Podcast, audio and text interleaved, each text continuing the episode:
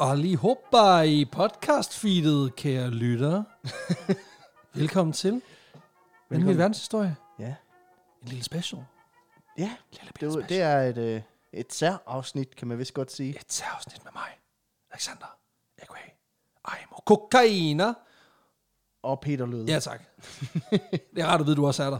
Det er det nemlig. Øh, som sagt, det er et afsnit, det er lidt specielt, fordi det er ikke som sådan et sponsoreret afsnit.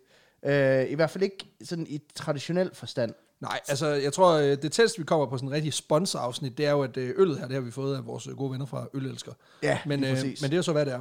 Men øh, det her afsnit, det er et, vi har lavet i samarbejde med den forening, der hedder Hjælp Din Næste. Og øh, nu kommer der lidt snak omkring det her, øh, den her forening, og hvad, hvad det er, de laver. Og jeg ved, der er mange, der egentlig skipper de her samarbejdsomtaler og bare går direkte til guldet. Og det er egentlig normalvis fint nok, synes jeg. Men jeg vil godt lige bede om alligevel at lytte til det her, fordi at... øh, Og Christian, Christian, du skipper ikke. Nej, Lone? Nej, også dig. Kasper? Nej, I bliver. Tak. Ja. Fordi at øh, Hjælp De Næste er en organisation, som arbejder for at forbedre livet for de mennesker, der bor på gaden her i, i Danmark. Og det gør det gennem indsamlinger af både penge, men også af tøj og soveposer og liggeunderlag og alt muligt andet, som man kan have brug for øh, til det her lidt, lidt barske liv. Det må man sige. Øh, og det er en mega fed mission, de har kørende, for antallet af hjemløse, det stiger desværre stiger. herhjemme. Ja, det gør det. og, øh, for rigtig mange af deres vedkommende, så vil de simpelthen ikke kunne klare sig, uden at de har et sted og nogle mennesker, som Så gør noget for dem. Ja, som, som de kan søge noget støtte hos og noget hjælp hos. Og der er rimelig der er rigeligt med problemer at støtte derude, kan man sige. Ukrainer, sygedyr, alt muligt andet. Men derfor så skal vi ikke glemme at gøre en forskel for de mange, der kalder gaden for deres hjem Nej. øh, heller. I øvrigt, uden sammenligning i øvrigt, altså det, nu fik du lige sagt sådan, øh, ukrainer og sygedyr, altså det er ikke i samme pulje. Nej, alle, Der var alle, to vidt forskellige eksempler. Lige præcis. Altså alle, alle problemer er alvorlige, Ja, men vi er også nødt til nogle gange at vælge nogen ud, som, som vi synes, ja, vores hjerte brænder for. ja. Og hjælp de næste har faktisk henvendt sig til os for at høre, om vi på en eller anden måde kunne hjælpe med at sprede deres gode Budskab. gu- budskab. Og det, det er derigennem det her afsnit er blevet til, så vi kan sprede ordet omkring deres arbejde. Så hvis det lyder som en mission, som du sidder derude, Lone og Kasper, og hvad I ellers sidder, jeg der stadigvæk lytter med. Hvis det lyder som noget, I synes er fedt, eller I vil være med til at øh, bidrage til, så man kan forsøde tilværelsen lidt for de mange hjemløse herhjemme, så vil jeg opfordre til, at man går ind på Hjælp Din Næstes hjemmeside og donerer det, man lige kan overskue. De har sådan et sted, hvor du kan det er lidt ligesom tier, faktisk. Du kan donere alt fra 1 krone til 4 millioner, hvis Præcis. det Præcis. er det, du har lyst til. Det ville være så sygt, hvis at det var nu, der var en, der tænkte, nu hiver jeg den store punkt op, og så henter, Ja. ja. lægger jeg fire mil. Men ved du hvad? Hvis det er der, du er, så gør det. Ja. Men man kan sige, det er også for, vidt, ja, for så vidt gratis for os at sidde og sige, hey, brug dine penge over hos de her mennesker, du slet ikke kender. Mm-hmm. Så ikke nok med det, så smider vi også lige Ja. ja, majs, øh, tier, indtægter oveni. ja. Og øh, det kræver lidt øh, krumspring. Det bliver noget med, at vi skal udbetale pengene til os selv, og så du, øh, bruge dem som privatpersoner. Men det vi nemlig det vi gør, det er egentlig, at vi bruger pengene på at indkøbe soveposer og tæpper, og hvad hjælp de næste ellers har behov for. De sender præcis. simpelthen en ønskeliste over, hvad de gerne vil have, Og så køber vi det. og så køber vi det for 10 af pengene, vi får udbetalt her øh, ja, efter, en gang efter maj, når maj er slut. Lige præcis. Så det, du siger, det er, at vi bruger nogle af de penge, som folk har givet os. Ja. Men sådan er det jo. Altså, det er jo gamet, kan man sige. Ja, Men altså, men jo, man kan sige, at vi bruger også det til at udbetale løn til os, og det er egentlig den Det- løn, vi så giver videre. ja, og det, øh, ved du hvad, det er fandme også det mindste. Altså, det, Ja. ja. det, det, går, det går godt i biksen, og det skal, det, det, det, det skal ikke kun komme os til gode. Og for at skabe ekstra gennemsigtighed i det her, og fordi vi er totalt egoistiske mennesker, der også bliver liderlige af likes og sådan noget, så optager vi selvfølgelig en video, hvor vi både køber de her ting, men også afleverer dem til organisationen, så ja. I også har en bevidsthed om, at vi står rent faktisk ved det, vi siger. Så gå ind og støt for satana. Hjælp Gør det. den næste. Gør hedder det. Vi skal lige have noget, eller vi, vi har fået en øl i glasset, mens, Ja. ja. du, øh, mens at du har øh, snakket, øh, fortalt. Det lyder ja. Ja. som om, at det bare var ligegyldigt, det er det ikke.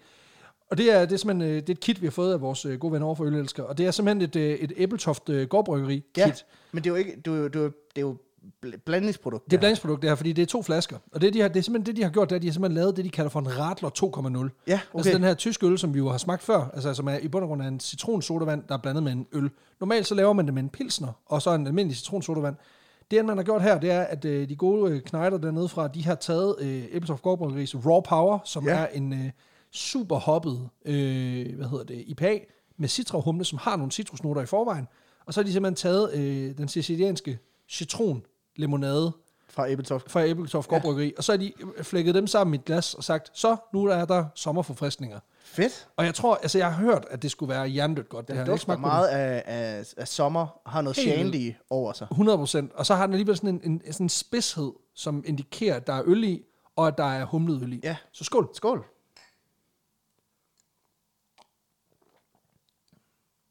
Okay. Okay, det er godt. Ja. Det er rigtig godt. Øhm, det er med let og forfriskende. Ja. Enormt meget syre. Og bare blandt det 50-50. Ja, mere eller mindre, ja. Øhm, det er enormt syrligt, men har også den der sådan ølbund, ja. Ja. altså en maltbund, og så har den alligevel lige sådan et punch af bitterhed Ja. fra den der humle. Det fungerer hjernedødt godt. Det er virkelig lækkert. Okay, stærkt. Jamen, øh, Det, er- det tror jeg, jeg skal, var det fandme- jeg skal have noget mere af her det var, til sommer. Det var et top-tip, det der. Skide godt. Nå. Nå, Peter. Nok øl og sponsor og velgørenhedssnak og alt det der. Lad os komme til dagens historie. Ja, tak. I dagens anledning, nu er, han, nu er det sponsoreret noget med hjemløse, så tænker jeg, jamen, lad os prøve at lave noget med hjemløse. Og jeg synes faktisk, jeg har fundet ud af noget, der er skide interessant, Fedt. for at sige det mildt. Øhm, der er ikke nogen hovedperson i dagens. Det er mere en indføring i et samfund, vi måske ikke kender så meget til, for vi skal snakke om det, der hedder hobos. Og jeg ved godt, for nogen så er hobo lidt et fyord for hjemløs. Øhm, når man beskriver nogen som en hobo herhjemme, så er det nok oftest negativt ladet. Men det er lidt noget pjat, for vi kommer også ind på dagens historie, så er altså, hobo er ikke et negativt ladet ord. Nej, nej, det er, da- det er da en af de vigtigste klovne, de har i den amerikanske tr- klovnetradition. Lige præcis. Og, det, øh, og man kan sige, det er faktisk heller ikke alle hjemløse, der er hobo. Altså, og det, det er som jacuzzi og hot top. nej, det, ja, altså... Så, øh, Alle al- jacuzzi er hot tops, men al- ikke alle hot tops er jacuzzi. Lige præcis. Altså, øh, alle hobos er hjemløse, men ikke alle hjemløse er hobos. Ja, tak. og lidt ligesom, ja, lidt ligesom alle mandariner og citrusfrugter, men ikke alle citrusfrugter og mandariner. Ikke? Ja, tak. Øhm, for hobos er ligesom en undergruppering af hjemløse, hvis man kan sige det på den måde. Øh, og de kan nok bedst herhjemme sammenlignes med det, der hedder landevejsridere, Ja, farne svinde. Ja, øhm, som jo rejser rundt og tager arbejde ind, hvor de kan finde det, Ja, ja, og tak. overnat overnatter på hølofter, og hvor de ellers skal slippe afsted med det.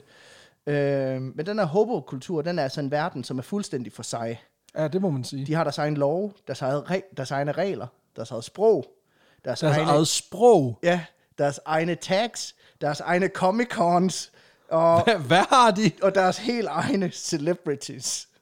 Hobo celebrities. Okay, der er et reality show, jeg fucking skal bede om lige nu og her. Ja, Altså, jo, RuPaul's Drag Race, det er også nice, men ain't got shit on this. nej. Ej, det ville være fucking fedt. Jeg vil gerne se Who's Got Hobo. altså, Jamen også fordi, det, nej, åh, Peter, det er fandme en tynd is, du placerer mig på, fordi, ja, uh, uh, man kan sige mange forkerte ting her. Men det vil jeg gerne se. Ja, jamen jeg vil også betale penge for det. Who wore it best? Hobo, bo- ja. Men man ved ikke helt præcist, hvornår de første hobos sådan for alvor, alvor begynder at poppe frem.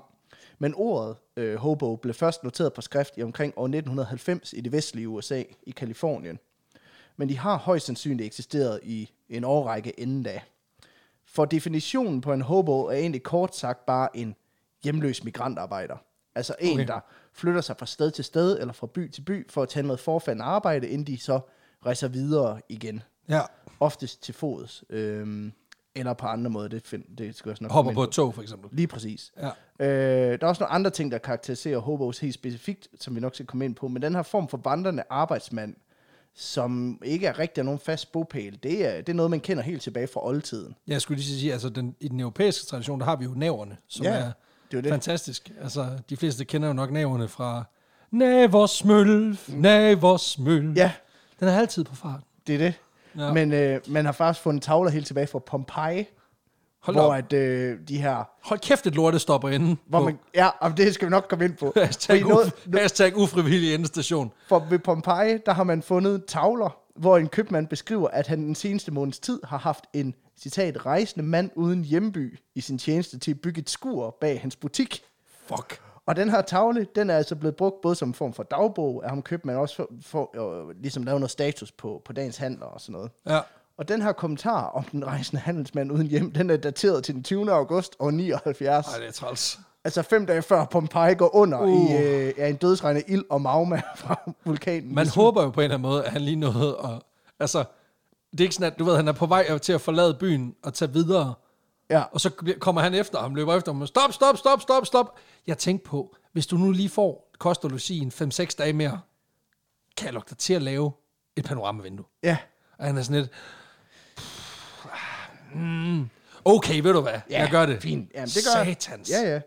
Men det er også, altså, det er, jo- det er, jo, meget- det er jo tragisk. Det er jo enormt, Det er altså, helt vildt Ikke nok tragisk. med, at den her hjemløsende, rejsende arbejder, han har valgt at komme til Pompeji på et virkelig uheldigt tidspunkt, så er han også blevet sat til at bygge et fucking skur, så højst sandsynligt er træ. ja. Få, Så er det dag, ikke god få idé. dage inden at det regner med ild. Ja, det er det værste sted at gå i dækning. Så ikke nok med, at han brænder op, altså lige inden han drukner i lava, så det sidste, han kan se, det, er det arbejde, han har brugt den sidste uge på, bare går op i flammer. på det. det er det fandme er træt. så kæft en lort det dag. Stakkels mand, altså for helvede. Ja.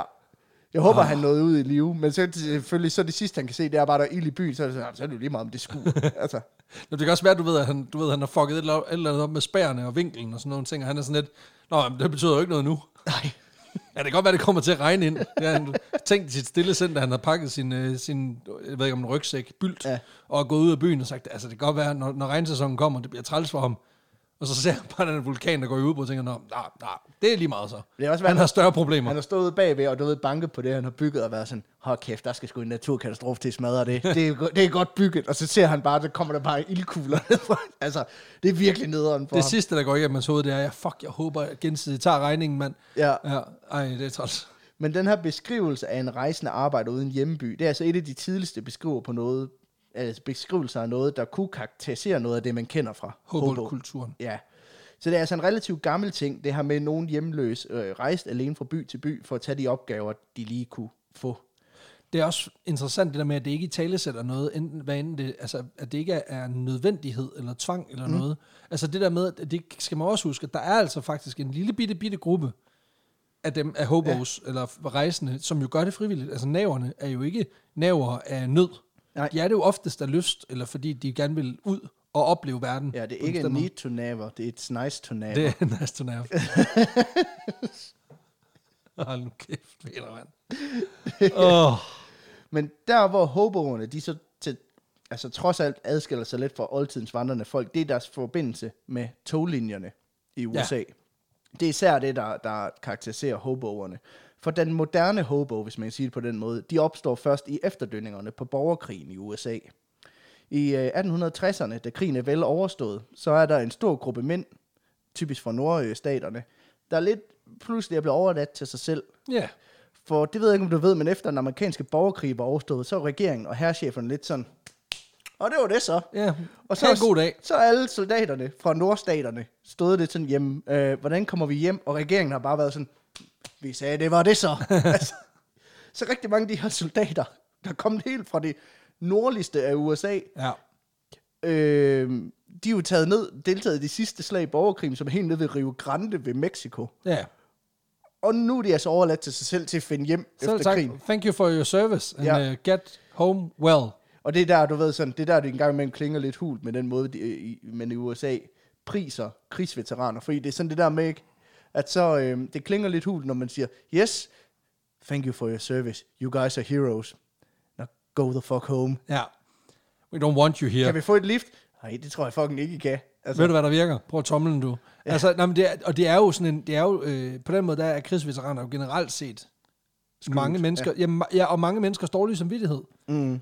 Altså, fordi at det er sådan... Vi, det er som om, at alle ved godt, at vi tager os ikke ordentligt af dem. ja, når, vi er for, altså når, når, de kommer, når folk kommer hjem med krigstraumer, hvis de gør det, altså det, er jo, det har jo været en debat de sidste, jamen al den tid, vi har haft aktive krigs, altså folk ja. ude i aktive krigshandlinger, siden, kraftet siden Bosnien i 90'erne, ikke?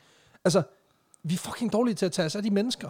Og jo, der kommer heldigvis flere og flere tilbud til at hjælpe dem, men det er, stablet jo på, det er jo ikke stablet på benene af en eller anden stor fuldfødet check. Det er jo altid sådan nogle frivillige, Ja, ja. som har klaret skærene eller kommet ud på den anden side, som skal hjælpe. Det er jo fucked up. det er jo det. Og, og nu er det også det, altså det, det er nok et grelt eksempel. Altså, Ja. ja. det, er jo, det, det, altså, det er jo ikke sådan, at heldigvis, at øh, du ved, at når Camp Bastion bliver lagt ned, altså, så står der bare, du ved, Så står der nede midt- 170 øh, 18-19-årige danskere og bare sådan et, Nede midt i Irak. jamen held og lykke med at komme hjem til Vejle. Altså, øh, Christian, der er kraftet med langt hjem på de ja, ja, flade ej, der får konvolutter. der trods alt et lift hjem, kan man Ja, sige. trods alt. Altså, Men, Men, øh, øh, der kunne de godt lige smide mod Hercules-flyet med en, med en, rø, altså med en, en faldskærm på. Men de så her- sparer man jo togbilletten. de her borgerkrigsveteraner, de kan sgu ikke lige frem tage en Hercules jet eller en bus hjem. Så øh, der Ej, er bare det foregår langt. oftest til fods, når de skal vende hjem Fuck, efter krigen. der er langt Ja. fra New Mexico til altså Carol, The Carolinas, eller til Maine, eller Jamen til lige præcis. altså, Altså, Wisconsin. for eller, mange af de her gutter, de har jo ikke en mønt på lommen, efter at have tjent i herren i fire år. Så de, de er en gruppe fattigrøve. Altså, de har simpelthen ikke andet valg, end at tage rugbrødsmotoren hjem på tværs af USA. Flere tusind kilometer hjem til Måger. Altså, og derfor så begynder mange af dem også at gå langs med jernbanerne hjemad. Jamen, det er, fordi så kan du i det mindste navigere. Det er det. Fordi, jamen, og så er der også typisk arbejde at få i byerne ved sporene. Ah ja, selvfølgelig, det, det for det er jo ved at bet- udvikle sig. Og øh, du kan få lidt kost og logi, der er typisk et hotel eller en kro, du måske kan bo på. Ellers så er der i hvert fald, hvad kan man sige, en bygning, en lade, et eller andet, hvor du måske kan få lov at overnatte lidt. Ikke? Ja. Øhm, for langt, i de her byer langs med sporene, der er der voldsom udvikling på det her tidspunkt. Øhm, så der er masser af arbejde at få, om ikke andet. Jo, men også fordi, at, at jernbanerne er jo stadigvæk i, i etableringsfasen på det her tidspunkt. Ja, ja. Så derfor så er det jo, altså, hold kæft, hvor er der bare noget mobilitet, der lige pludselig gør en kæmpe forskel. Det er det. Ja, Og, øh, og igen, som du siger, jamen, så er det også nemmere at finde hjem, fordi mange af dem har jo heller ikke noget kort. Altså. Så øh, du ved i hvert fald, at jernbanen den går til en by, der ligger tæt på der, hvor du skal hen. ja, præcis. Så, Så, øh, så følger du sådan set bare den.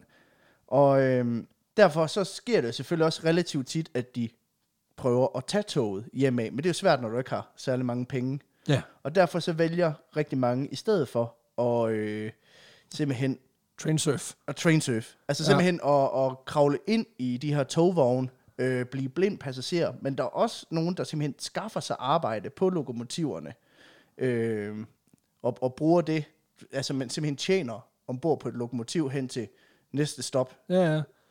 Altså, hvis du nogensinde har prøvet at sidde i, det, hvis du nogensinde har prøvet at sidde i et DSB-tog, Ja. ude på lokummet, fordi du lige skulle et stop og lige tog chancen. Ja, forestil Eller dig, som Egon Olsen gør det ned fra Genève og så til, til København. ja, Ja. forestil dig det fra Er så bare fra, altså bare 5.500 kilometer. det, det. Ja, der, er- det, altså, der er mange, der skal skide på det tog, som ikke får lov, fordi du har sat dig derinde. Altså, du skal fandme have tynd mave for at holde så langt. Den måde, som de snyder sig ombord på, øh, er faktisk ret vild.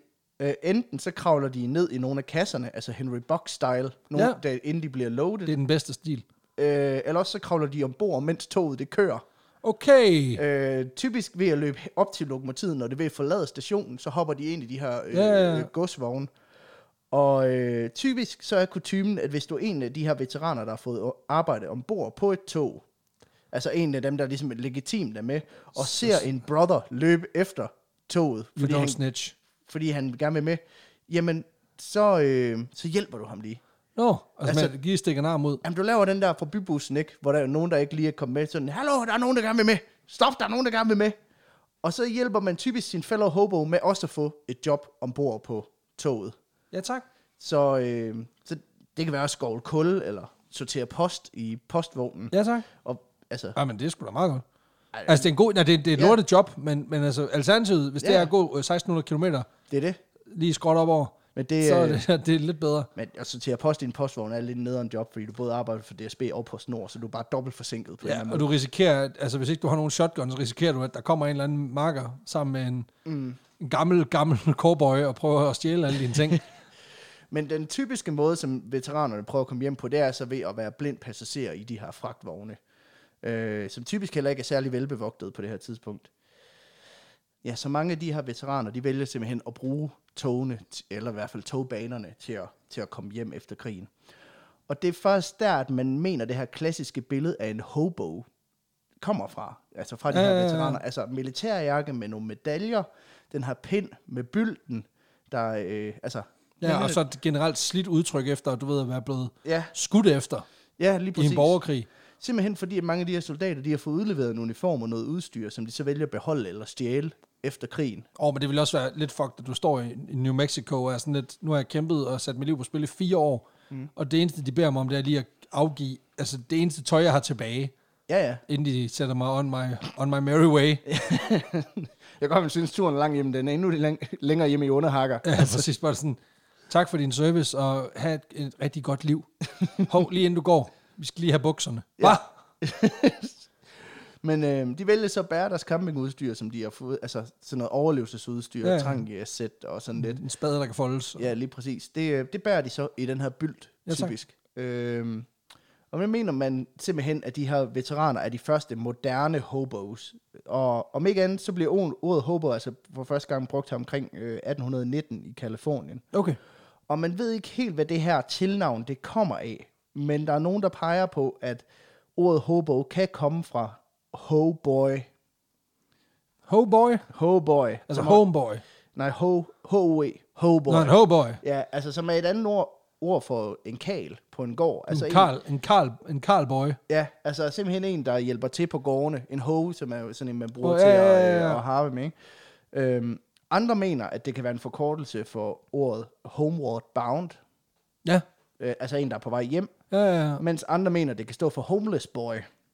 Men- Men, homeless boy. Ja. Der er så igen også andre ting, der tyder på, at det øh, kommer fra udtrykket hobo. H-O, mellemrum, B-E-A-U, hobo måske. Ja. Som var en måde, man hilste på hinanden ved jernbanerne. Hobo. Togpersonalet imellem. Okay.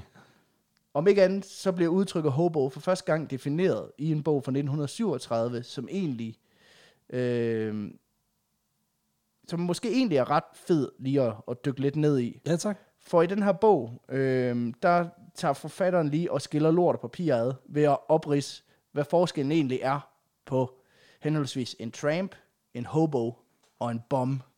Okay, nu er vi fandme... Prøv at det kan noget, det her. Ja. Okay, og det er et direkte citat. Tramps and hobos are commonly lumped together, but in their own sight they are sharply differentiated. A hobo is simply a migratory laborer. He may take some longish holidays, but sooner or late he returns to work. A tramp never works if it can be avoided. He simply travels. Lower than either of them is the bum who neither works nor travels safe when impelled to by motion, øh, safe when impelled to motion by the police. Så b- bombs er ligesom lavest I hierarkiet. i hjemløse hierarkiet, fordi de laver ikke en skid, de sidder bare på gaden, de dogner, øh, de flytter sig kun, hvis politiet er efter dem. Ja. Tramps øh, gider ikke, er, er lidt smådoven, Ja, ja, tak. men skal nok arbejde, hvis du sætter dem til det.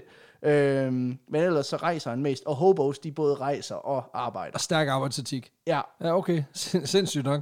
Jamen igen, det er rart at få lige få, st- få styr på, ligesom øh, altså med alle de andre interne hierarkier, vi har snakket om igennem tiden. Mm. Det er rart at blive klog på den slags. Okay, men der er simpelthen lige, øh, der er tre skarpe definitioner lige der. Ja, og så det kan man også, hvis, det kan man jo bruge, hvis man for eksempel, øh, nu ved jeg, der, øh, der engang imellem er nogen hjemløse, der, øh, der lytter med til podcasten. Altså, jeg har fået et par beskeder fra nogen, der, der er blevet hjemløse, eller har været nødt til couchsurfe noget tid, fordi de ikke har noget sted at bo.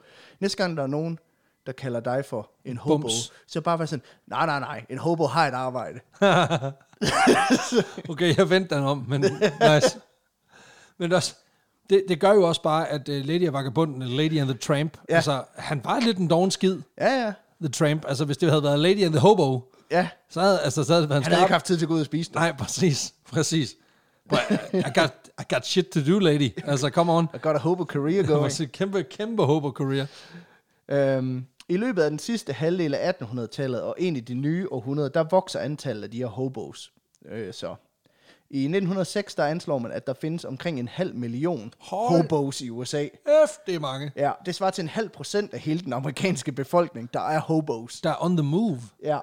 Og det tal, det får så yderligere et nyk opad i starten af 1930'erne, som følge af den store depression og den økonomiske krise i 1929. Ja. Og det betød, at endnu flere rejste fra hus og hjem og begav sig ud på togene i jagten på lykken og måske et nyt arbejde andet steds. Rigtig, rigtig mange på det her tidspunkt, de ender med at leve som hobos i noget tid, måske nogle år, før de så ender med at bosætte sig et fast sted, fordi de måske får et fast arbejde, eller øh, ender med at stifte familie, eller noget i den stil. Eller bliver sindssyg af det der konstante rejsen. Altså, Ja. det er jo også en rødløshed, Det er det. kunne jeg forestille mig. Øhm, så det er ikke nødvendigvis noget, der sådan er for life, eller noget, som du nødvendigvis sidder fast i, som med meget andet hjemløshed. Nogle vælger det aktivt til, nogle dedikerer et par år til det, at nogle gør det af, af nød i en, i en rum tid, før de, øh, før de igen finder en, en fast bopæl. Ja. Tværtimod, så er der faktisk ma- rigtig mange af dem, der er hobos øh, hele livet, som, altså, som er det, fordi de selv har valgt det. Ja, ja. Øh, og enten fordi de godt kan lide livet på farten, eller fordi de ikke kan forholde sig til det stavnsbundne liv.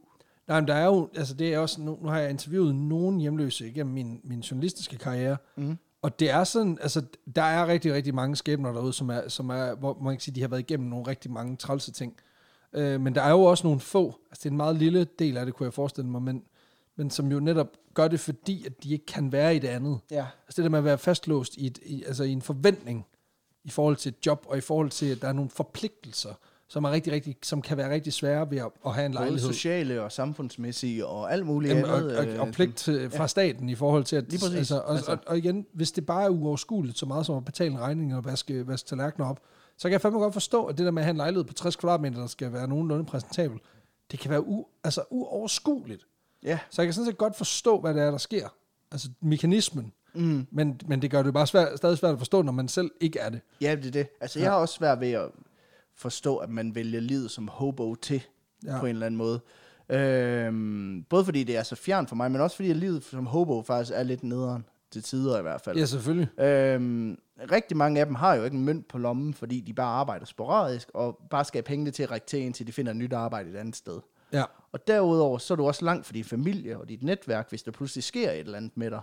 Så det er en farlig tilværelse at være hobo på et Jamen, eller du andet er, jo, plan. du er jo frakoblet samfundet Ja. i en vis grad. Du er off the grid på et eller Præcis. andet Og det er også derfor, jeg tror, altså, det bliver jo lidt et parallelt samfund på en eller anden måde, fordi det er nogen, der lever lidt uden for de gængse normer, uden rigtig måske at gøre sig så bemærket. Ja, jamen det er det.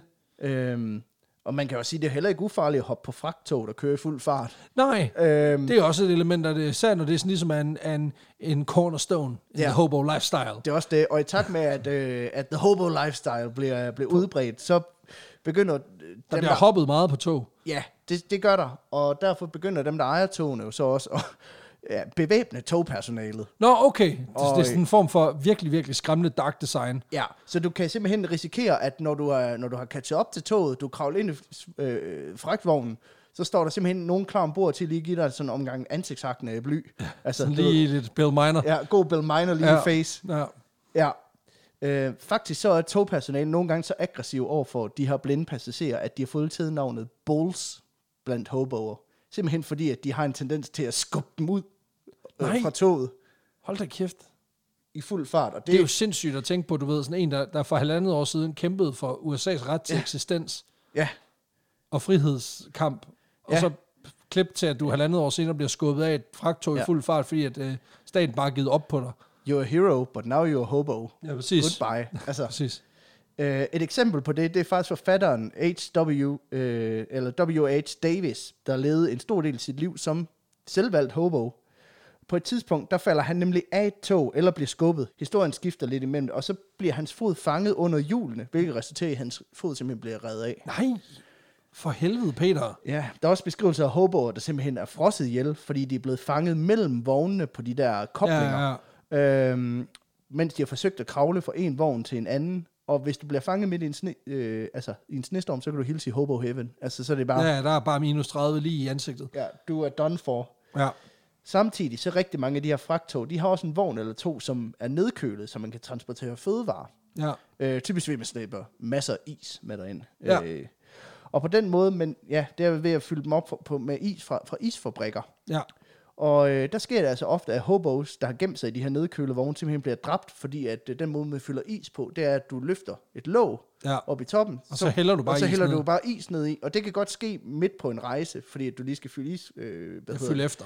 Ja, og øh, så det betyder simpelthen, altså, Så bliver du begravet i et, et, Ja, ja, altså bliver de en simpelthen- lavine. de, øh, øh, enten så fryser de ihjel inde i de her vogne, og så bliver de knust af sådan en, en, en, Isblok. en, en lavine af isterninger, der kommer dumt Ej, hvor er det sindssygt. Efter 2. verdenskrig, der blev det her med at kaste sig op på et tog også endnu sværere, i takt med, at man går fra damplokomotiver til dieseldrevne tog i Ja, stedet. altså effektiviteten og hastigheden stiger. ja. Samtidig så vender økonomien, og i efterkrigstiden er der både rigeligt med penge og jobs til alle. Og det betyder, at antallet af hobos falder i årene mellem 1940 og 1960. Men i løbet af 70'erne og 80'erne, så stiger antallet faktisk igen i efterdønningerne på Vietnamkrigen. Ja, fordi der er jo så også en masse, der vender tilbage og ikke kan passe ind i et samfund, der ja. Ja. er regelret, fordi de har været i anarkistisk kaos. Lige præcis. Altså, nogen vender i- tilbage fra, fra krigen og har ikke noget livsgrundlag, den, når de vender hjem. Øh, men krigen skader også USA's økonomi ret voldsomt generelt set. Ja. I, øh, I 1980'erne, der anslår øh, journalisten Ted Conover, at der findes omkring øh, 20.000 hobos i USA, som senere har måttet gå for hus og hjem på grund af dårlig økonomi, eller fordi de ikke har kunne passe ind, efter de vendte hjem fra krigen. Ja, det er stadigvæk, altså det er mange, men det er stadigvæk, altså det er jo ikke på Nej. sådan en halv million. Nej, nej. Men øh, selvom togene i 80'erne er svære at kravle ind i, så lykkes det stadigvæk rigtig mange hogbos at agere blindt passagerer, typisk fordi de kravler ind i fragttogene om natten, når de holder stille. Ja. I løbet af ha- de af 70'erne og 80'erne, der ser man så også de første af det, man kalder for, ja, winged hobos. Winged hobos. Ja, flyhobos. Er det rigtigt? Ja, altså, øh, det er simpelthen hobos, der kravler over hegnene til lufthavnen og gemmer sig i lastrummene på flyene. Fuck. Øh, på samme måde, som man gjorde med togene. Og n- nu ser man så nogle af de første plane hobos. Og der ja. mener jeg så primært så dem falde ud af flyene. Åh, oh, fuck. For en del af dem, de kan godt finde på at gemme sig i de her rum, hvor at øh, flyets hjul folder op, Mm. Ja, når det i letter. hjulkassen, ja. Og det betyder så, at når flyet letter, Land. Ja, så. så falder du ud. Ja. Øh, ja, under letningen. Og det betyder, at de her flyhobos tager aldrig rigtig fart. Fordi for det første, det er svært at Og det gør de jo så, kan man sige, men, men øh, ikke øh, på rigtig den- meget far, og så står de totalt Sudden stille. stop, ja. Øhm, men det betyder, at fordi det er f- for det første er svært at bryde ind i en, en lufthavn, det er svært at komme ind i et fly, inden i en lufthavn. og øh, så er der også den her øde fare, plus der er masser af, altså securityen i en lufthavn er væsentligt større. Ja, men igen, øh. du skal også huske på, at det var før 2001, så det var en, det var en lidt anden tid. Ja, ja, de, de skulle ikke have skoen af og sådan noget i hvert fald. Ja, præcis. Undskyld mig, men er den- er der mere end 100 ml vand i den der? ja, Excuse me, Mr. Hobo. ja, præcis. Er du lige brudt ind Lige- med en halv liter vand? Det er fandme for meget, du ved godt. Er du terrorist? Præcis.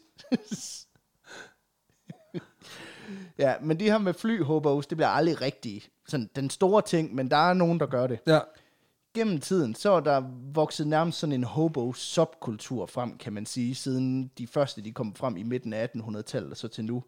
For selvom hoboerne gennem tiden har haft kontakt med mainstream-kulturen i USA, så har de også langt det meste af tiden været anset som, som form for ja, parallelsamfund på en eller anden måde. ja. Jeg tror bedst, at det kan sammenlignes måske netop med hjemløse herhjemme, som også er sådan en form for parallel kultur, som vi heller ikke rigtig vil kendes ved herhjemme, men heller ikke kender alt for meget til på en eller anden måde, men som måske også holder sig meget til sig selv og har lidt sin egen interne dynamikker, ikke? Jo. Og du ved jo, hvad der sker, når der er subkulturer. Hvad skete der med folk, der kunne lide tegneserier? Folk, der kunne Jamen, lide de er jo nødt til at altså. baseballet? mødes og organisere ja. sig. ja, folk, der kan lide porno. De laver corns.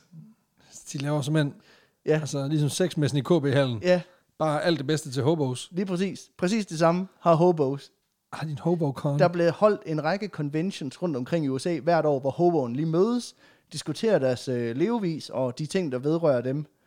Og præ- så præcis ligesom der er Comic-Con eller Game-Con, så er der simpelthen Hobocon. Det er alligevel for sindssygt. Øh, og de her Hobocons, de blev ofte afholdt på forskellige togstationer eller andre mødesteder for hobos. Oh, ja, de, det er også svært at booke, du ved, Messecenter Herning. Ja, ja, Og få den, få den hjem. Jamen, fa- fantastisk. ja. Og nogle af dem, de er mere officielle end andre. Men Okay. okay. den største, det er den årlige National Hobo Convention, der afholdes i byen Brit i Iowa en gang om året. Stadigvæk. Ja, What? Øh, ikke her under corona, men øh, Nej, fordi... Okay, stærkt nok. De holder fandme fast. ja, ja, vi skal fandme holde afstand. Ja, ja præcis. men Kæft den her, nogle workshops, der må være til sådan noget. ja, men jeg ved, altså, Sådan hopper du bedst på et tog i høj fart. ja, ja, så skal vi lige se nogle cosplays. og- Hold kæft, din Storm P, den er fed, mand. men den her convention minder overraskende meget om noget, altså det minder meget om noget, du kunne se på Comic-Con, for Ja, eksempel. ja, ja. Øh, bortset fra, at den holdes udenfor, hvor du, de selv bygger alt ud af træ. Så det er sådan en form for spejderlejr møder Roskilde Festival på en eller anden måde. Møder Comic Con. Ja, men alt indholdet minder i hvert fald meget om Comic-Con. Det er for eksempel, typ, ja, typisk så er der nogle paneler, hvor forskellige hobos eller folk øh, med, med tilknytning til miljøet tager imod spørgsmål eller øh, tager hul på diskussioner. Der er også den årlige kåring af The Hobo King ja, og The Hobo Queen. Sådan lidt ligesom at, du ved, at være kattedronning eller kattekong. Øhm, Okay, ja, og prom queen og queen. Ja, Eller ja, prom king og præcis. queen. Bare homeless edition. Fuck, hvor sindssygt. Øh, Øh, ja, og så mangler der bare, der mangler lige cosplay-konkurrencen. Men Jamen, de er jo øh, alle sammen klædt ud, kan man sige. ja, på en eller anden plan, ja. Hold kæft, du ligner også en, der kom hjem fra krigen. Altså, Ej, hold kæft, hvor sindssygt. ja. øhm, men rigtig mange hobos, de en, øh, engagerer sig jo heller ikke i det, man kan kalde for det etablerede samfund. Og store dele af samfundet ser jo også ned på de her typer, der hopper på tog, fordi det faktisk er ulovligt. Det er jo farligt. øh, og farligt. Og øh, derfor så er det jo altså også Øh, så er der opstået det her parallelle samfund, og derfor så er de også været nødt til at udvikle deres egne regler og deres eget etiske kodex på en eller anden måde. Ikke? Ja, fordi hvad gør du, når du gør ting, der er ulovlige, men, men der er også grænser for, hvad du finder i? Ja. Og øh, selvom de her regler ikke som sådan er nedfældet officielt nogen steder, så er det altså nogle regler og love, som alle hobos på en eller anden måde er blevet enige om, at man vedtager. Først så er de formelt blevet vedtaget ved, at, man, at alle hobos har rækket hånden op og godtaget dem på øh, den nationale hobo convention Hobo! i øh, 1889. What? Okay, det er stærke regler. Så de her regler, de har eksisteret i over 100 år. Ja, Og øh, man kan se, det er lidt ligesom deres 10 bud, bortset fra, der er 16. Men forestil dig, Hobo Moses var kommet ned fra Sinai-bjerget med en række regler. øh, på sådan nogle, du ved, skrevet på sådan nogle gamle nettoposer. Ja. og så en flashband med os.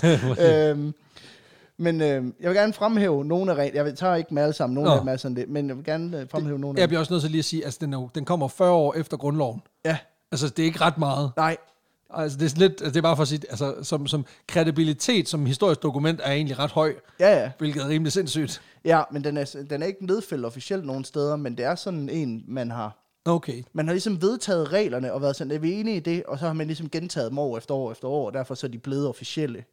Så Øh. der, så der, Og så er de selvfølgelig blevet nedfældet senere. ja, okay, Men- for men det der er kunne godt være, der er nogen, der lige havde tweaked den lidt. Hvad mindre du hedder Jeff, så skal du have en over jo- Så hovedet. skal han have alle dine penge. Ja, Øh, præcis. men Øhm, Du må ikke hedde Jeff. den første regel er, bestem din egen skæbne, og lad ikke andre diktere eller regere over dig. Nummer to er, respekter den lokale lov i byerne, og forsøg at være en gentleman 100% af tiden. Det er det, jeg kalder gentleman find-reglen. Det er den bedste regel. Ja. Øh, tag ikke fordel af nogen af nummer tre. Øh, især ikke nogen, som er i en øh, sårbar situation, uanset om det er lokale, hobos eller andre. Så er det nummer fire, der hedder forsøg altid at finde arbejde, og tag gerne arbejde, som ingen andre vil have. Okay, det er fandme nogle gode regler. Ja. Så er der nummer 5. Hvis der ikke findes et arbejde, så forsøg at sælge andre services, for eksempel ved at bruge dine håndværkstalenter. Okay, ja. giver Så, meget god så mening. ufrivilligt. Ja. Eller ikke ufrivilligt, hvad hedder det? Uopfordret. Ja. Ja, tak. Nummer 6 er, og den, altså, den lever vi lidt på os. Tag gerne imod donationer. Men sørg for at begrænse dig, så der også er til den næste hobo. Den er vi så ikke så god til. Åh, det ved jeg ikke. Altså, der, skal, der skal også være nogle klatskillinger til videnskabeligt udfordret. Det skal ikke være sådan. Så er der nummer 7, den er vi heller ikke så gode til. Drik dig ikke skide fuld, og sørg for at opføre dig ordentligt i dine brænder. Nej, det, den er også selvmodsigende. Ja, Altså, du, altså, når du, når du, altså, jeg tænker, at når du har en brændert, så er du vel også... Altså, du er vel i hvert fald tangerende til skidefuld. ja men jeg, jeg tror, deres grænse den går et andet sted. Det- måske. det gør den måske nok. Så er der nummer 8, respekter naturen. Du skal ikke være et skovsvin. Sindssygt nok. Ja. Nummer 9, vedligehold god hygiejne. Bør spise, gå i bad. Ja, det var stinker. være klam. Ja. Øh, 10. Lad være med at forårsage problemer for togpersonalet. Så ved man, hvor stærkt det har en tilknytning til jernbanerne, når de simpelthen ind i deres, altså i deres 16 posebud, lige ja. har fået skrevet. Altså, det er jo... Jeg tror, de står nedfældet i første pose bog. Ja. Første pose. Uh, ja. du skal ikke uh, begære din næstes indkøbsvogn.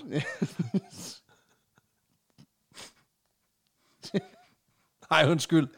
Uh, for helvede, mand. Der er også en regel, der hedder, at hvis du møder et barn, der løber hjemmefra, så skal du altid hjælpe dem. Og du skal altid forsøge at overtale dem til at vende hjem igen. Sådan.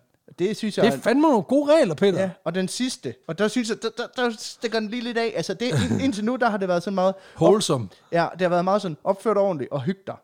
Øhm, der, oh, ja, der, Bud nummer 16. Den her, ja, den her, den er sådan, lad ikke andre hobos seksuelt udnytte børn. Der bliver lige dark. Okay, hold da kæft. Og så ved man, det har været et problem på et tidspunkt. Der er en, der rejser op. Det er også fordi, hvis det er den sidste, Ja, det er jo under eventuelt. Det er jo, nu er vi 15, nu har vi styr på, nu har vi styr på alt det, der er godt. Godt, så sidder vi tilbage. Er der nogen, der har noget lige her på faldrebet? jeg har noget at have til diverse. Altså, eventuelt. Nathaniel nede bag. Jeg bliver simpelthen nødt til at sige det, for der er ikke nogen, der har sagt det før nu. Øh, Pædofili, kan vi ja, lige få kan, et vi nej lige tak få, til? kan vi lige få et kæmpe fucking nej tak til det, eller hvad? Ja, men øh, det Jeg kan ikke lade være med at tænke, er en god, igen en god regel. Sindssygt god regel. Men også bare nu, nu har du jo sagt, der var 16 bud. Du har nævnt 12. Ja. Ja. Så det vil sige, der er fire, du ikke har nævnt. ja, Og det er som, som sådan også okay. Men det, jeg kan ikke lade være med at tænke, at du har framet det. Nej. Så er der fire bud, hvor det er sådan noget med, myrd altid naboens hund? Eller er, der sådan, er det sådan nogle fucked up øh, stærke bud til sidst? Nej, altså, okay. Okay. jeg, har, jeg har faktisk komprimeret dem lidt mere, end jeg har Okay, okay, fair nok. sorteret nogen fra. Okay, fint nok. Vil jeg sige. Altså, øh, Okay. Det var bare, det var bare lige, fordi det kunne godt være, hvis du havde undladt to, fordi det bare var sådan, det viser deres, ægte, deres rigtige karakter. Så kunne det jo godt være, at du sådan, du ved, Nej, nej, nej. hvis du ser en cykel, skal du pifte den. Sådan nogle ting, det kunne godt være, altså der var nogle fucked up regler. Men det lyder som om, de generelt egentlig bliver, har nogle etiske retningslinjer, som er sådan rimelig wholesome, Ja. og, og næstekærlige og hjælpsomme. Der er for eksempel også sådan noget med, at, hvis, øh, at du altid skal sørge for at hjælpe til. Hvis du har mønt på lommen, og, øh, og der bliver samlet ind til godgørende formål, så an- anbefaler det også, at du byder ind. Og hvis du ikke har nogen penge, at du hjælper, hjælper for eksempel med at samle ind. Hold da op. Øh, så det er meget, øh, hvad kan man sige? De er meget bedre mennesker, end vi er. Ja, ja. Altså. Altså. Det er 100 procent. Ja, ja præcis. Altså, Øhm, og Men de, også igen, altså det der med, være et ordentligt menneske, altså i, i de andre bud, der er det sådan noget, du skal ikke begære din næstes Ja. hustru. det, her, det, Det er er, sådan, bare, Altså, det, det er bare sådan en meget konkret problema- øh, problematisk, øh, problematik, som, som man ikke rigtig har. Som jeg tænker, at... Altså, det, det lyder som om, det er meget konkret, og det var det, ja. Ja. det, var det, det må jeg også antage, det var det også i Bibelen. Ellers så bliver det ikke så konkret, som i det, det er næstes hustru. nej, nej. Altså igen, det tror man, også- det har også været et problem på et tidspunkt. Ja, ja, men det er jo det. Altså, det har været et stort orgie ude i den ørken der. Jamen, de har været, var der i 40 dage. altså, hvad fanden skal de lave? jo, jo, jo. og du kan ikke spise flere stenfisk, så Nej. Nej. du er nødt til at... Hoboses. Altså, Altså. Ja, men præcis. Øhm, men de her regler, de bliver først vedligeholdt til en grad, hvor der ved de her hobo conventions ofte er en form for kangaroo court, altså en ret, Så for hvor, helvede. hvor forskellige hobos så kan bringe sager op omkring andre i miljøet, som de mener har forbrudt sig mod de her regler. Hvis du har set Claus fucking være et skovsvin, drikke sig skidefuld, øh, øh, drille togpersonale eller bolde børn, så kan du bringe det op ved den her ret.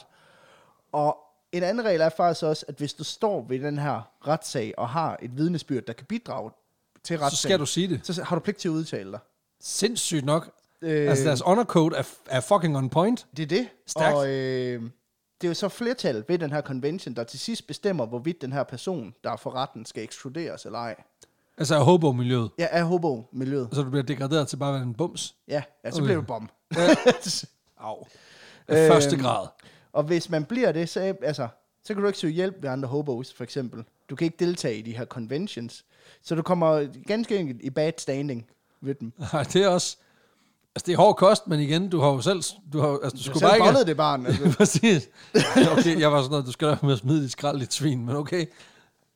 Jeg håber, jeg håber ikke, at de har så tynd en linje, af, altså så, så, så smal en linje for accept, at hvis du, altså hvis du, ved, du, ved, hvis du skider i skovbunden, og du ikke lige tager det med dig, at så bliver du smidt ud. Ej, der er nogen ude i rig skov, der skal, øh, der skal få retten, så tror jeg. Ja, ja, lige præcis. Øhm, noget andet, jeg synes er enormt fedt ved hoboerne, det er, at de ikke bare har deres eget form for kangaroo court og deres egen comic cons. De har også deres eget sprog, både på skrift og verbalt slang. Fuck, mand. Okay. Jeg ved ikke, om du har spillet Skyrim.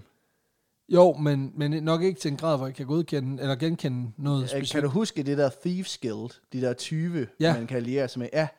Øhm, det kan man ligesom blive en del af. Ret fed detalje i Skyrim er, at de her Thieves Guild, de har sådan nogle små markører, Ja. ja. øh, som er placeret uden for hus, hvor du kan se, om der er loot inde i dem, eller Ja, ja, ja.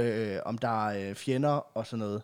Øhm, ja. ja, det- altså du har simpelthen de her små tegn. ja, som, Ja. ja. som det, så det, det, her det, ved jeg, det, gæld- det ved jeg nemlig også, at det er der også hobos, der bruger. det har Hobos nemlig også. Ja. Ja. Altså, sådan, altså øh, det, der hedder Beggars Code, tager Ja. ja. de udgangspunkt i, som jo faktisk er et kodesprog, der blev udviklet af hjemløse og tiggere i middelalderen. Øhm, og det er sådan en form for blanding af symboler og graffiti. Ja. Og, øhm, og det kan være, at man kommer forbi noget, man mener er relevant og kommunikerer videre til andre. Og så kan du lige tagge muren med det her symbol, og så ved de, okay, herinde bor der en En, som er, er åben over for os. Ja, eller en aggressiv hund, eller skynd dig at komme væk herfra. Øhm, hoboerne har udviklet lidt på det, og opfundet det, der hedder Hobo Code. Og øh, det er altså en række kryptiske symboler, som de så enten riser ind i træer, eller tegner med kridt på hegn og mure, for at viderekommunikere lokal information, der kan være relevant for andre hobos, øh, der kommer til den her by eller det her område. Ja. Og der er lavet flere ord- ordbøger med det her kodesprog, men de virker til, at symbolernes betydninger sådan er skiftet lidt med tiden. Ah, så skal jeg lige have den opdateret. Ja. Ligesom en bjørnetjeneste, der ændrer sig, så har... Lige præcis. Og Ja. ja. der er noget, der tyder på, at hoboerne ligesom bliver enige om at tilføje nye symboler ved de her årlige conventions. Simpelthen siger, okay, øh, nu er der jo kommet trafiklys. Skal vi ikke lige have en trafiklys En opdatering eller blind vej? af piktogrammerne. Ja, Ja, stærk nok. så de simpelthen øh, vedtager. Men jeg har nogle eksempler på det. Ja. En trekant med hænder. Altså sådan virkelig bare en trekant med sådan øh, To to, hænder. to gafler ud. Øh, det betyder, at ham, der ejer det her hus, hvor det er malet på, øh, han ejer et skydevåben og ikke er bange for at bruge det. Okay, meget vigtigt. Ja, en vandret zigzag-linje betyder, at der er en aggressiv hund, og en cirkel med to parallelle pile betyder til benene på nakken, den her by kan ikke lide hobos. Stærke sager. Øh, nu om dagen, der er der også kommet mere moderne symboler til, sådan, øh, sådan som steder, hvor de har gratis kaffe, eller steder, hvor de tilbyder gratis internet, eller du kan lade din telefon op. Så det Det er simpelthen hobo-lingo for gratis wifi. Ja. Ja, free ho- smart hobo. øhm, men man ved ikke helt, hvor udbredte de er sådan rigtigt. For rigtig mange hobos bruger ikke smartphones. Men, Nej. men der er nogen, der har dem, fordi at det, Er smart. det gør livet nemmere, og det, du kan styre din... øk- Altså, der, du, kan- du kan bare styre mange ting med, gennem det, ikke? Jamen hvis du for eksempel, nu- lad os nu sige, du er hjemløs i Kalifornien, du er hobo på fjerde år, og du er kæmpestor inden for krypto, Ja. så er det jo pisse, at du ikke har nogen iPhone. Men jeg tror også, det har noget at gøre med, at, man, at de, øh, de også bruger internettet meget mere til at kommunikere med hinanden. Altså, jeg ved ikke, om der er en Facebook-gruppe for hobos. Mm. 4chan Altså, for hobos. altså Ja, ho- ja, men det er der højst sandsynligt. Eller men et subreddit, 100%. ja. Hobo subreddit. Jamen, Jamen, okay, det, det- det lyder sindssygt. Det, det tror jeg, der er. Det må vi lige få tjekket om der er. Andre symboler, det kan også være et lille kors, der symboliserer, at dem, der bor derinde, dem skal du tale om religion med, så kan de bedre lide dig. Øhm, det kan også være et V, og så sådan tre små firkanter. Det betyder, at du skal smøre tyk på med din ledelseshistorie for at få lidt mad. Okay, sindssygt. Der er også to firkanter, som overlapper lidt, og det betyder, at vi- du godt kan true lidt. Det gør ikke noget. Det kan du godt slippe afsted med. Okay. Til gengæld, hvis der er to krydser på huset, så skal du ikke true dem, medmindre du ø- hold, altså, ikke kan lide at leve. Nå, okay. Så angriber de dig. Ja, okay. Så på den måde, så... Hvordan er det, det er jo også bare, det, det vilde er jo dem, der har lavet de symboler, de ved, det er jo first hand experience. Ja, ja. Så det er en, der har, det er en, der har, und, altså, der har undvedet et skud, Ja, der har, alligevel er gået tilbage og har lavet Eller en der, er nogen, trekant. der er nogen, der har set en hobo komme løbende ud fra et hus, hvor der er Blevet hagl, skudt efter dem. Hvor det er bare sådan, ham skulle ikke have provokeret, hvor det er sådan, "Ej, så er det lige to krydser. Ja, vi kører sgu lige, nej, vi kører sgu lige en trekant med jazz hands. Sådan der. øhm, så for den, på den her måde, så hjælper de her symboler med, at de kan kommunikere information, der kan betyde liv og død for dem i nogle tilfælde. Ja. Men det er ikke kun mad og vold, du kan videre kommunikere i det her. Nå, for fanden. Der findes også forskellige symboler for andre behov. Nå, for helvede. For eksempel, så øh, fandt jeg et symbol, øh, som godt nok skifter lidt i kilderne, men, men er ret, bred, øh, ret bredt enige om, at øh, det i hvert fald findes. Nemlig et symbol for, herinde bor der en ensom kvinde, der gerne giver mad for selskab. Okay. Altså et sted, hvor du okay. Så kan... her bor der en, der har et hobo fetish. Ja, du kan gå hen, du kan få mad og få et godt skrald. Altså, Fuck, hvor sindssygt. der er også andre hobos, for eksempel, altså, øh, det, hobos er primært mænd. Men der, Ja. ja. men der er set, at, man, at de har øh, for eksempel lavet en form for kontaktannonce, hvor de, øh, det er sådan noget, okay, vi er nogen, der mødes og boller under broen. Sådan Ja. ja. altså, Ja, ja, ja, ja. så øh, det, det er ret vildt, at det... Jo, men de har jo, altså, det, er jo, det er jo også det der med, at selvom man er hjemløs, uanset i hvilken ja, Ja, ja. ja. kapacitet, så har man jo også seksuelle behov. Det er jo ikke, det er jo ikke, de forsvinder jo ikke. Din seksuelle drift, den, den Nej, nej. ændrer sig jo ikke med din hussituation. Nej, det er jo ikke sådan, bare fordi du ikke har en seng og bolle i. At, Så, så har du ikke lyst til at bolle. Nej, Nej, nej, nej. nej, præcis. øhm, de her symboler, de er blevet brugt helt tilbage til 1870'erne. Hold kæft, det er gammelt. Ja, altså kort tid efter de første hobos øh, vandt frem. Men de bliver først sådan for alvor raffineret og samlet sammen og streamlinet øh, af en fyr, der hedder Leon Ray Livingston, som er den mest sådan, kendte hobo på et eller andet punkt. Ja, okay. Boss hobo. Ja. Ja, han er, han er sådan en celebrity hobo. Okay. Altså, han er sådan en, når han møder op til conventionsne, så er han den, der sidder på de der panels, fordi han er så stor en kanon. Altså, Okay. han er deres Brian Cranston. ikke? Altså, ja. Øhm, men han er også atypisk i forhold til mange hobos, øh, fordi han er for det første relativt velhavende, Nå, øh, men har valgt hobo-livet til, fordi han føler sig stavnsbundet og begrænset af det almindelige liv. Øh, derudover så skriver han en hel masse bøger, det er der generelt mange hobos, der gør. ja. Men han skriver selv, I did not choose to become hobo out of necessity, I chose it out of a passion for life. I did not chose hobo life. Hobo life chose me. Lige præcis. Men også, nu siger du, at han er Brian Cranston. Det lyder jo også som om, at altså, i, i, i den perfekte storm kan han jo sidde til Hobo Convention, og så kommer der ind og spørger, nu har du jo været meget i Albuquerque i forbindelse med Ja. dit Hobo Life. I, I just want to know, how, how was it? Or like, og så svarer han bare, well, I used to go visit your mom a lot. She Mic has, drop. She has a sign outside her door. Ja, præcis. Hanging tits and jazz hands. Så, men han gjorde det simpelthen for at få en på opleveren. ja, det har han fandme da også fået. Ja, Og på, som 35-årig, der begyndte han så også at tage en uddannelse, mens han var hobo. Så han, tog, Okay, det som, online-universitet lige der. han tog det som 100% selvstudie, mens han var på farten. Okay, sygeste, også det er bare 10 år down the line, så kommer du ind, du, du har brug for en forsvarsadvokat. Jeg arbejder i flekstid. Jamen, det er fordi, at jeg er hobo part-time. Men igen, hope life chose me. ja. Ja. så. Så Jeg, er- jeg er hobby-hobo. ah, hvor er det fedt. det er ret, det er ret øh, Det er sindssygt. Også bare, altså, det kan godt være, at han ikke, føler sig, sav- han ikke kan lide at føle sig stavnsbundet af, sådan, af, af, af livet. Men du må med også have nogle organisatoriske skills, der kan noget, hvis du kan være altså deltids, altså et eller andet ja. akademisk, og så deltids det andet. Det er vildt nok. Ja. Han har også længere perioder, hvor han dropper hobolivet helt, øh, da han får børn, for eksempel. Nå, ja. Så bor han et fast sted og er nær sig ved at holde foredrag og lektioner om hobobevægelsen. Og da de så er blevet voksne og flyttet hjemmefra, så, Så fuck så det går lort. han hjemmefra igen. Det, Så- så. så flytter han også hjemmefra, kan jeg sige på den måde. Og i sit liv, der udgiver han i alt 12 bøger om hobolivet. Og det gør han under sy- pseudonymt A number one. Jeg ved ikke, om der er en A number two, men øh, det er blandt andet her i, at han forsøger at sy- systematisere og perfektionere de her hobo code øh, symboler. Og han ender med at blive så kendt, at han faktisk ja, er kendt som hoboernes konge den dag i dag. Hobo King. Hobo King. Der er jo mange, der debatterer, hvor, i hvor bred grad de her symboler så rent faktisk er blevet brugt, eller om de er mere noget, som er blevet opfundet, men aldrig er brugt rigtigt i praksis. Mm. Øh, at det ligesom er noget, man har opfundet for at tage del i en tendens af... der var- Pictogrammer. Ja, og der var en på et tidspunkt, hvor man romantiserede hoboernes levestil ret meget. At det ligesom er en vandrehistorie, man har gjort for at byde ind på det her. Så man ved ikke helt, om det reelt set er noget, der er blevet brugt, eller om Leon Ray Livingston bare tog udgangspunkt i de her vandrehistorier. Men den er også svær i forhold til, for eksempel, som du selv siger, altså at skulle, hvad hedder det, øh, altså skulle gå tilbage til et hus, hvor der er en, der er skudt efter dig ja. med et skarpt våben, og så lige lave en tegning for lige at indikere, lad være med at gå herhen, han har skarpt våben. Ja. Altså, d- der tror jeg, de fleste bare ville tage, hive snuden til sig, og så bare tage benene på nakken, ikke? Ja, det er det. Ja. Men øh, på, på den anden side, hvis du har en hemmelig kode, så er du heller ikke s- interesseret Nej, ja, i, hvor det er jo- kraftigt det eksisterer. Du har, kan man fuld, sige. du har fuldstændig ret. Altså det her, det er jo, den benægtelse er jo den samme benægtelse, som folk, der havde et hemmeligt kodesystem for andre hobos, jo ville sige. Ja, ja. Ja, det er rigtigt. Men det er svært at sige, fordi at de her hobo conventions ofte ikke er åbne for folk, der ikke er en del af hobo-miljøet. Så du ved ikke helt, hvad der foregår. Men det, man... Ligesom Bilderberg Group. Ja, lige præcis. Hvorfor? Jeg hører det altid som... Altså, build a bear. De der, hvor du... Hvor du, øh, Hvor du fylder kapok i en bamse. det gør du også, det er bare Nick Hækkerup, der bliver fyldt op. Ja, Øh, det, men det, det er ikke noget, vi snakker om. Ja, ja, men det er også noget med sådan en ting op bag. Ja, ja, og så sprøjter præcis. den sådan noget. Præcis. Ja, det er bare Tror, penge. lille, lille sal, saltvandslagmang skal man have. Men det, øh, det man i hvert fald kan bekræfte, det er, at øh, helt op i 80'erne og 90'erne, der har man set nogle af de her symboler blive spraymalet på forskellige fragtog i USA. Ja, det kan også bare være medløber jo. Øh, Ja, det er jo det, altså om det er hobos eller graffitikunstnere, der imiterer dem, det er ikke godt at vide. Men man har i hvert fald set dem. Mm. Men nu er vi er ved det her med hobo celebrities, så lad os lige tage en øh, speedrunde af andre kendte hobos. Ja, tak. Jack Black. Ja, han har håbet den lidt. Nej, ikke Tenacious D, Jack Black. Øh, Nå, den anden Jack Black. Men den kendte tyver Cat Burglar, der havede i 1920'erne.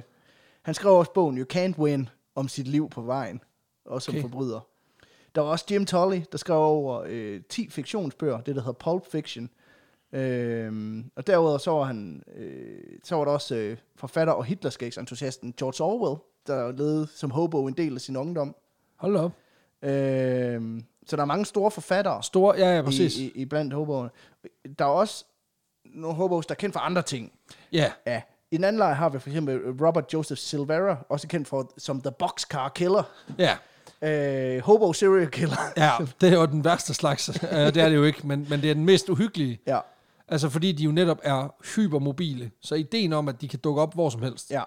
Og den måde, det han gjorde, det var simpelthen, at han skubbede andre blinde passagerer og togpersonale ud af de her fragttog, når han hoppede ombord, typisk.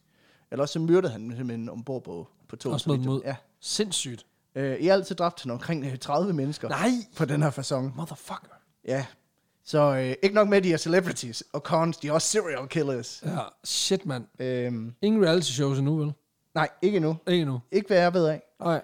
Sidst men ikke mindst, så har hoboerne også over de sidste 150 år udviklet deres eget sprog verbalt. Man kan kalde det slang på en eller anden måde. Og det gør de ved at kommunikere hinanden, altså så de kan kommunikere hinanden uden at folk, der hører på, nødvendigvis ved, hvad det er, de taler om. Mm. Og efterhånden, som årene er gået, jamen, så er det her ordforråd jo også blevet udvidet en lille smule. Og der er flere ord, øh, på den her liste, end jeg overhovedet kan nå at præsentere. Så i stedet så har jeg lavet en lille quiz, Ja, kom med hvor det. jeg tænkte her til sidst, at så, skulle du, øh, så siger jeg et øh, hobo-udtryk, og så skal du gætte, hvad det betyder. Og jeg har valgt fem i alt. Ja, tak. Det første, det er banjo.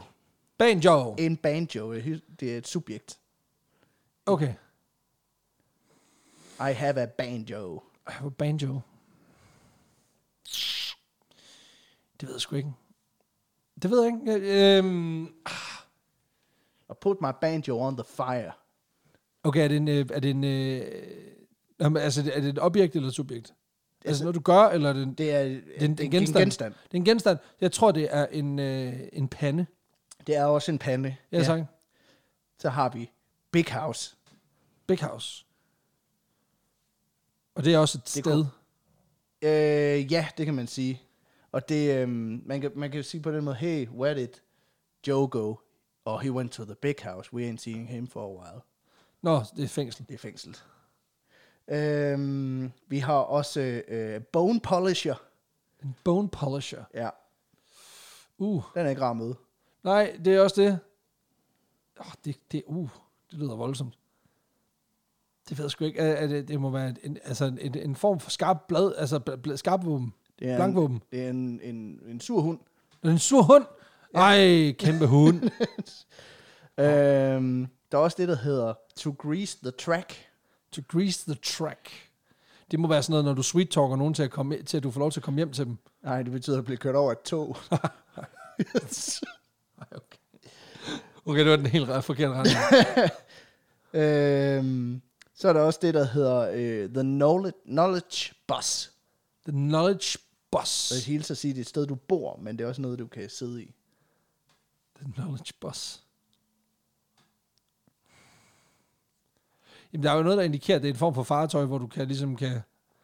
Jamen, det er heller ikke helt galt. Nej. Ah, det ved jeg sgu ikke. Er det en politibil? Nej, det er, øh, når du overnatter i en skolebus. Jeg tænker også, det kunne også være, Og det var took sådan, the knowledge bus. ja, men jeg tænker, det kunne godt være, det var sådan en, en bibliotekar, altså sådan en bogbus. ja. Men øh, okay, det var, øh, sindssygt. To Grease the Tracks, det synes jeg alligevel er for meget, for det, det lyder også, som om du har lavet pølser i bukserne. ja, på en eller anden måde, ja. Ej, okay. Men det var, øh, det var de fem. Du kan få en mere, hvis der Ja, er. kom en jeg, har, enkelt jeg har bare. hele listen. Ja, smid lige der er en. også øh, Sky Pilot. Den synes jeg er ret fed. Sky Pilot, Ja. er det noget, man er? ja, det er en stilling, du kan møde med i alle byer. Som regel er der måske kun én i byen, Nå, mindre end en stor by. men det ved jeg ikke, er det borgmesteren? Det er præsten. Nå, en præ... Hold kæft, hvor dumt, mand.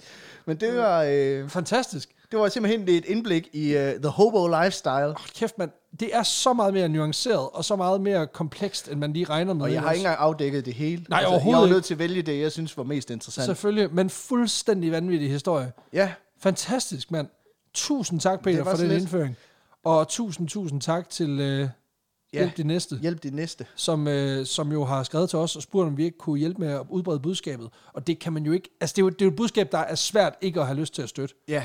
Øh, og det kommer vi selvfølgelig også til at gøre øh, helt konkret i den her omgang, og, og kan kun opfordre jer, kære lytter, til, til også lige at gøre det. Altså hvis I har øh, lidt, øh, lidt ekstra på kistebunden, øh, eller, noget, eller en lyst til at hjælpe, så må I altså hjertens gerne gå ind på øh, Hjælp det Næste og, øh, og give et lille øh, bidrag. Ja. Yeah. Det tror jeg, de vil blive sætte enormt stor pris på. Ja, det er jo et lille foretagende. Altså, det er ikke et specielt stor organisation. Nej. Derfor så har de også brug for al den omtale og al den hjælp, som de overhovedet kan få. Fordi at 100%. de har ikke den store kapacitet på det område. Det er drevet 100% af frivillige. Ja, og det Øh, kan vi jo. Hvor virkelig mange af dem kommer fra færøerne af en eller anden grund. Hvis man Okay. går ind og kigger ind på det, altså sådan, der er overraskende mange færinger. Jeg var nødt til at skrive til dem og sige, jeg skal bare lige høre, er der et eller andet med færøerne? Og så er det bare, nej, det er bare rent tilfældigt. Sindssygt. Men altså, igen, det viser sig, at færingene, de har åbenbart et eller andet særligt forhold til, til danske hjemløse, og det er jo fantastisk i sig selv. ja, ja. Det er godt, de kan komme og fikse vores hjemløse problemer. Præcis, præcis. Men tusind, tusind tak for historien, Peter. Det var så Og lidt. tusind tak til jer, kære lytter, fordi jeg lyttede med til den her særepisode af Vanvittig Verdenshistorie, hvor du faktisk bliver klogere samtidig med, at du også skal gøre noget godt. Og ved du hvad, du gør jo allerede noget godt, fordi du lytter til vores podcast. Det er vi enormt taknemmelige for. Så tusind tak for dig, og vi lyttes ved igen på søndag. Ha' det goddamn sprødt. Moin.